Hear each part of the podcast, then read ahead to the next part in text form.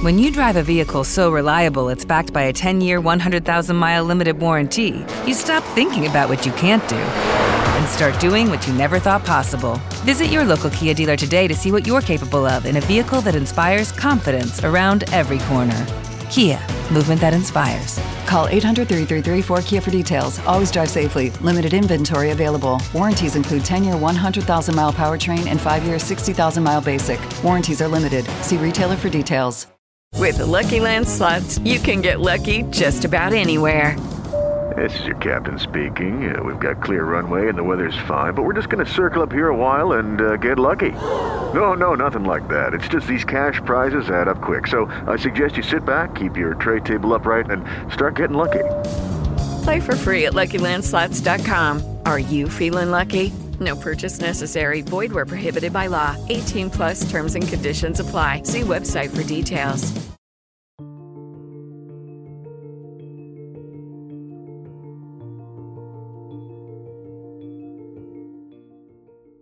Una storia commovente quella di oggi, racchiusa nelle pagine dell'ultimo romanzo di Jacopo Maccioni, Dentro lo zaino. Commovente e crudele, che appassiona e sconvolge. Alla fine degli anni 70 gli interrogativi sulle pagine più terribili della Seconda Guerra Mondiale non si sono diradati. La Germania è divisa, si interroga, si ricostruiscono i fatti, si cercano i protagonisti, si attribuiscono le responsabilità.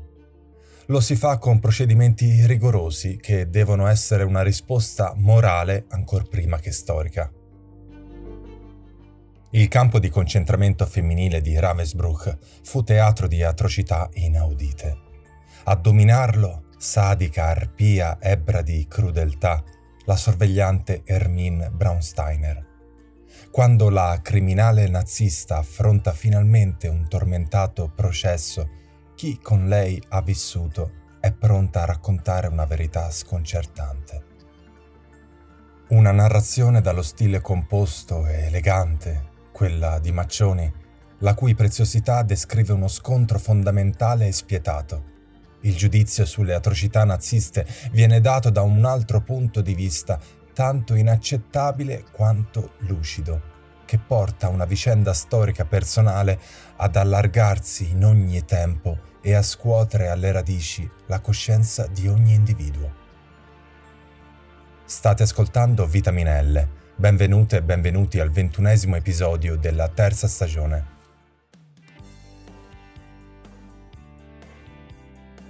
Vitamina L. Leggere giova gravemente alla salute. Il podcast che racconta i libri della giovane Holden Edizioni dalla voce dei primi protagonisti, gli autori.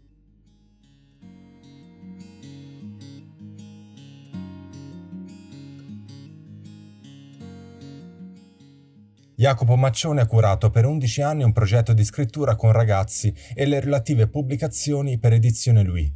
Ha scritto articoli sulla lettura, sulle prospettive educative e racconti su varie antologie. Ha collaborato alla creazione e realizzazione del film del regista Rashid Benjadi, Aspettando il maestro. Nel 2013 ha pubblicato Onirismi, Europa Edizioni opera selezionata al primo premio internazionale di letteratura Città di Como nel 2014, finalista, nel 2017 al premio letterario nazionale Giovane Holden.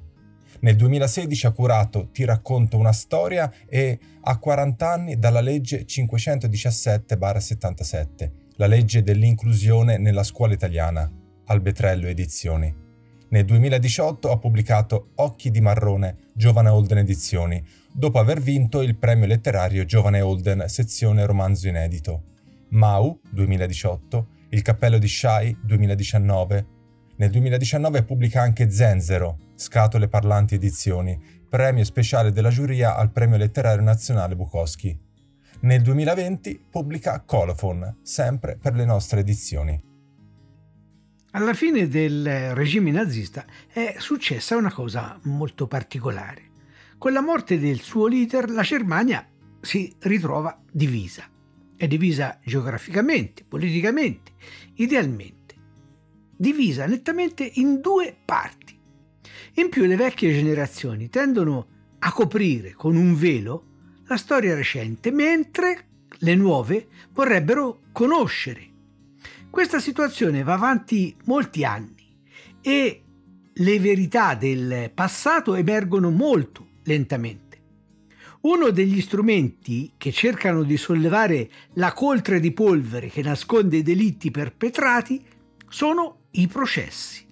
Dentro lo zaino cerca di leggere quanto successo nel campo di Majdanek attraverso un processo, il processo di Düsseldorf del 1975. Gli episodi sono presentati da una teste a discarico dell'imputata Ermin Braunsteiner, Giulia. Ermine e Giulia si conoscono dal colloquio per accedere al corso di formazione per guardie nei lager femminili.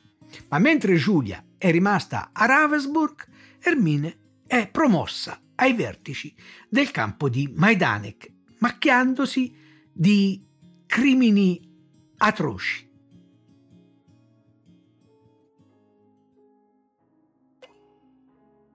Era pieno inverno la prima volta che la incontrai. Ricordo bene anche la data, 13 febbraio 1939. La paura di dimenticare l'appuntamento per il colloquio dal quale dipendeva la possibilità di lavorare a breve, avere uno stipendio e riuscire a passare qualche soldo alla famiglia mi tormentava almeno da un mese. La neve dei giorni precedenti era gelata sulle strade a causa di tre notti consecutive di sereno con temperature bassissime. Ero partita a piedi dalla casa degli zii che mi ospitavano. Avevo calzato calosce sopra spessi calzettoni di lana sferruzzati a mano da mia madre molto tempo prima e lasciati infeltrire da me al primo lavaggio affinché potessero proteggere meglio dal freddo. Ne avevo una collezione e sarebbero servite due vite per consumarli tutti. Sotto avevo indossato calze di nylon trasparenti. Avevo sistemato nella borsetta scarpe più leggere, adatte all'occasione, con un po' di tacco. Le avevo avvolte su un foglio di giornale nella speranza di poterle indossare inosservata appena arrivata.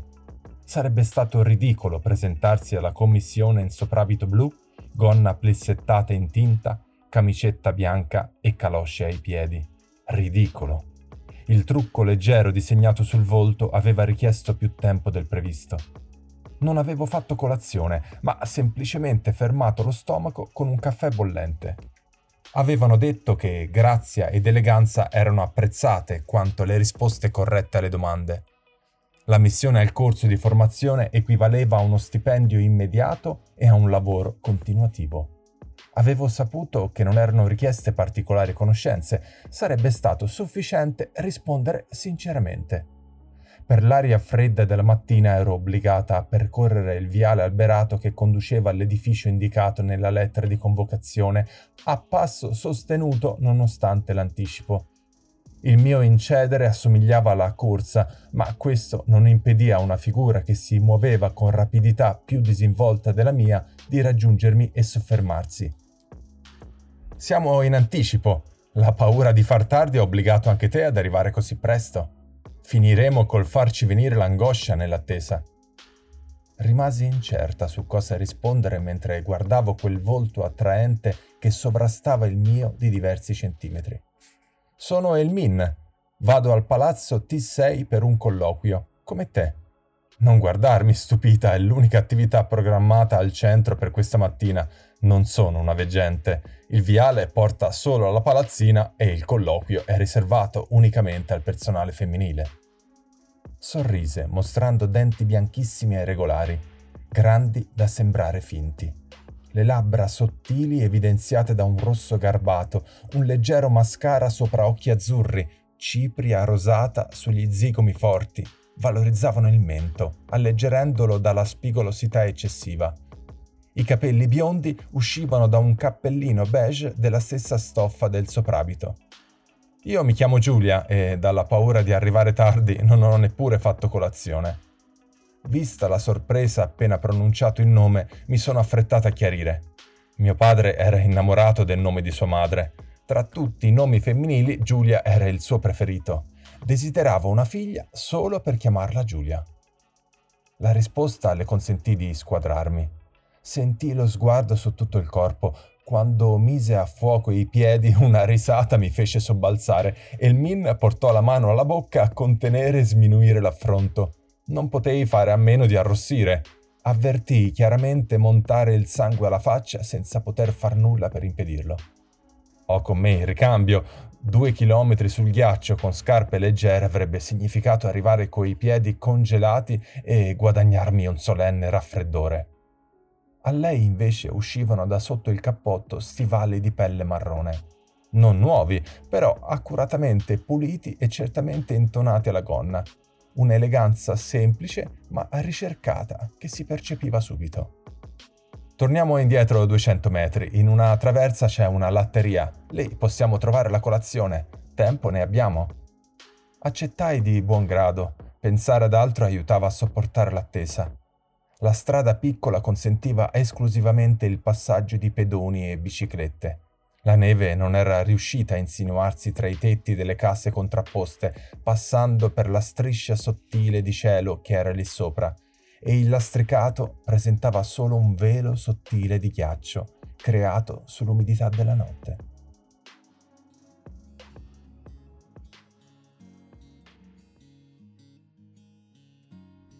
Dopo aver ascoltato l'incipit del romanzo Dentro lo zaino di Jacopo Maccioni, passiamo ora al questionario di Proust. Come prima domanda ti chiedo, qual è la qualità che apprezzi di più in un uomo o in una donna?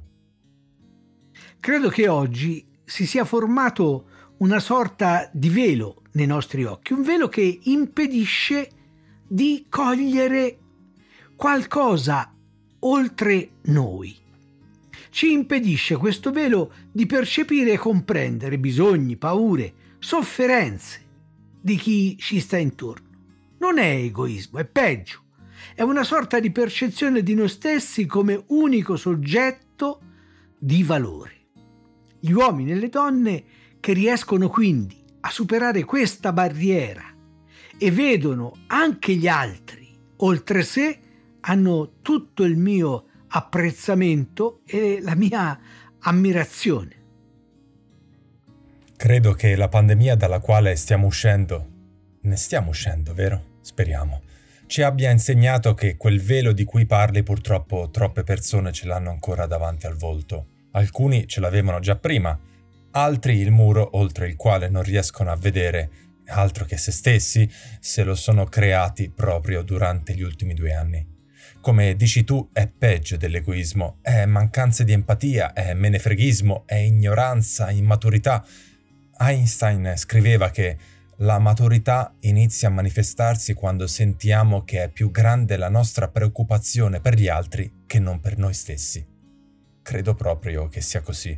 Non che sia facile, ma purtroppo troppo spesso nemmeno ci proviamo. Seconda domanda. Qual è il tuo passatempo preferito?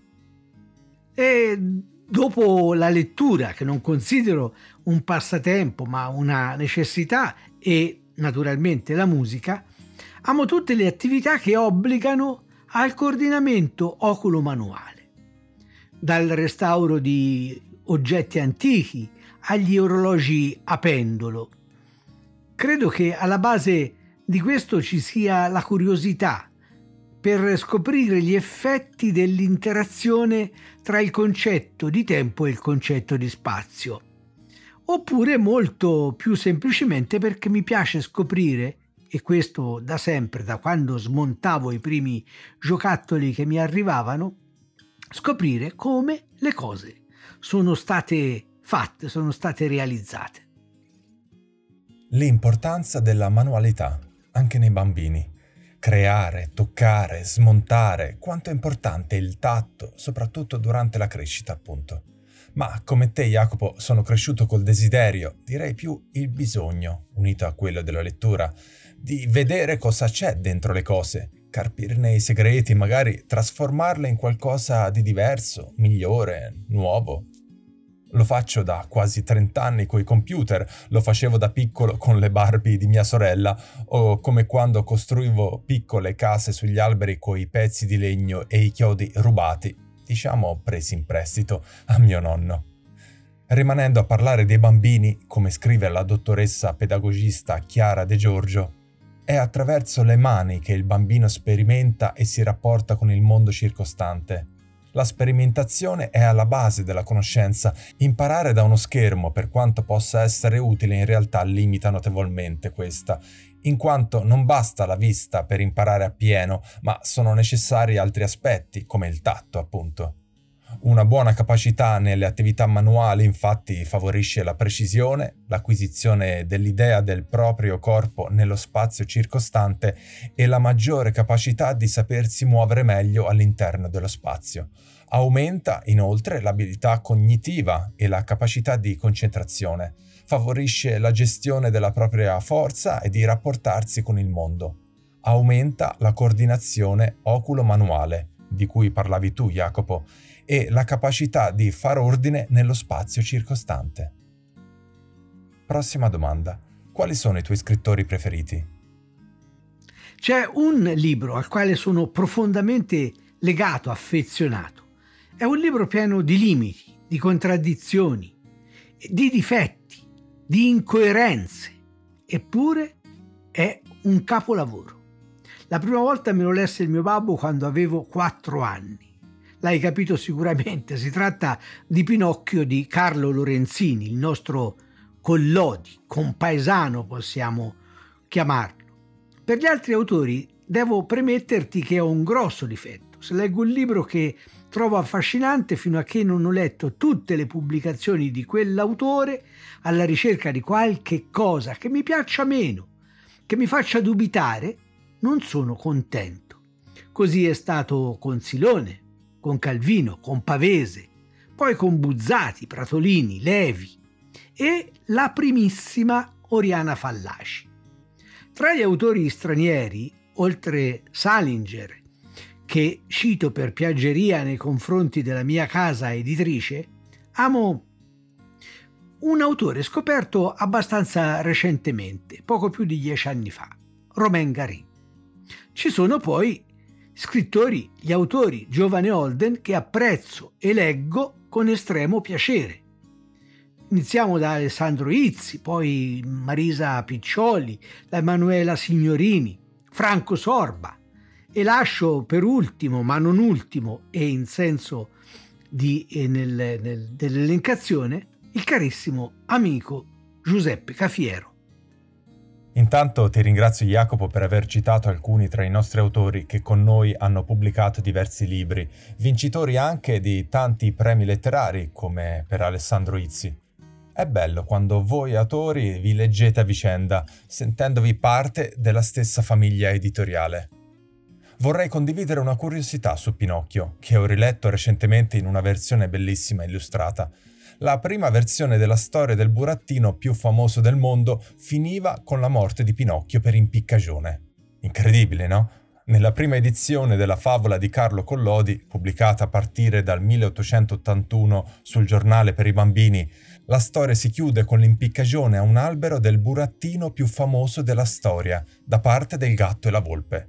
Successivamente, in seguito alle proteste dei lettori, il giornale convinse Collodi a continuare la storia. Furono necessari altri due anni prima che arrivasse il finale che tutti conosciamo in cui Pinocchio diventa un bambino vero. Per quanto riguarda invece quello che chiami difetto, il bisogno di mangiarti, diciamo così, tutti i testi di un autore dopo averlo scoperto, beh, devo confessare che ho lo stesso problema che mi ha fregato anni fa, ossia quando ho scoperto Hemingway con Il vecchio il mare esattamente vent'anni fa, poi nel giro di due anni ho letto tutto di lui e quindi mi sono ritrovato quasi subito orfano delle sue storie e della sua prosa. Oggi ho imparato a dosare un po' di più le letture di quegli autori che purtroppo non ci sono più e di cui non posso più godere. Prossima domanda. Qual è il tuo nome preferito? Non ho dubbi, qui non ho dubbi. Il nome che preferisco è il mio e mi piace moltissimo perché ha una storia. Che questo fosse il mio vero nome l'ho scoperto alle medie, quando ho dovuto presentare l'estratto dell'atto di nascita. Fino a quel momento il mio nome era Enzo. In ballo naturalmente ci sono i due nonni, Jacopo, il nonno paterno, Lorenzo, il nonno materno. E siccome la registrazione della nascita in comune l'ha fatta il mio babbo, ha messo il nome del mio nonno paterno. Poi ha rassicurato tutti dicendo che mi aveva registrato come Enzo e in questo modo mi hanno chiamato per oltre dieci anni e al paese dove sono nato ancora continuano a chiamarmi così. Sono andato a spulciare in rete un po' di curiosità sul tuo nome e ho scoperto che Jacopo è diffuso per quasi il 60% solo in Toscana, la nostra regione. E non sapevo che il tuo nome fosse una variante del nome Giacomo che deriva dall'aramaico e significa seguace di Dio visto che hai parlato di quello che ti è successo da bambino in merito al tuo nome, sembra che i bambini di nome Jacopo abbiano un buon temperamento e un'ottima capacità di ascolto, ma meno di dialogo. Chi si chiama Jacopo è un combattente, dotato di una forza estrema, si batte per difendere i suoi ideali e le persone care, molto riflessivo, ama la lettura e non è un tradizionalista.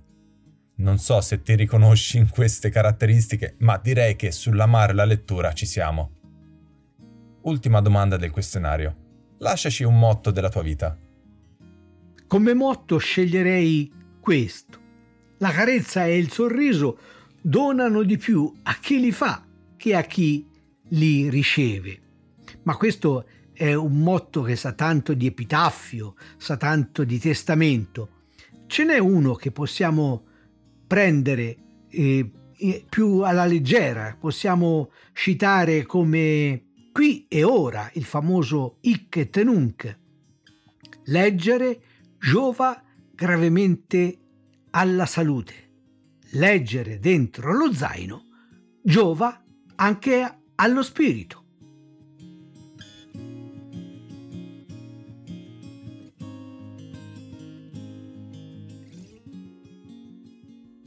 Dentro lo zaino di Jacopo Maccioni lo trovate in libreria e sul nostro sito giovaneolden.it. Da Marco Palagi è tutto, un grazie per l'ascolto e appuntamento al prossimo episodio.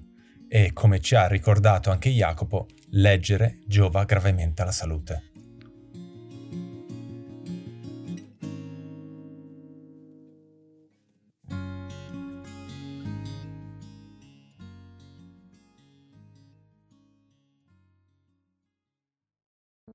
Avete ascoltato Vitamina L, leggere giova gravemente alla salute, il podcast prodotto da Giovane Holden Edizioni che racconta i libri dalla voce degli stessi autori. Hello, it is Ryan, and we could all use an extra bright spot in our day, couldn't we? Just to make up for things like sitting in traffic, doing the dishes, counting your steps, you know, all the mundane stuff. That is why I'm such a big fan of Chumba Casino. Chumba Casino has all your favorite social casino style games that you can play for free anytime, anywhere with daily bonuses. That should brighten your day a little.